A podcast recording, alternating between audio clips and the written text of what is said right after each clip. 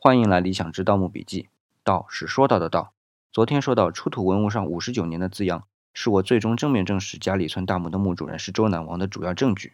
我先不说别的啊，我先问一个问题：即便是所有的专家，真正的专家啊，不是砖头的砖，即便是真正的专家都认可这样的说法，我们就能确认这事实就是这样的吗？哪怕大致的轮廓都有可能是错的。我是不敢下这样的结论，这完全只是我个人的主观分析。还有许多关于这座大墓的观点，比如说陕西省文史研究馆的研究员王学礼教授，他论证的墓主人是夏太后，也是丝丝入口严丝合缝的。我不禁想啊，第一历史永远不可能还原，我们了解的历史都是基于对于第二历史，包括史籍和文物的理解。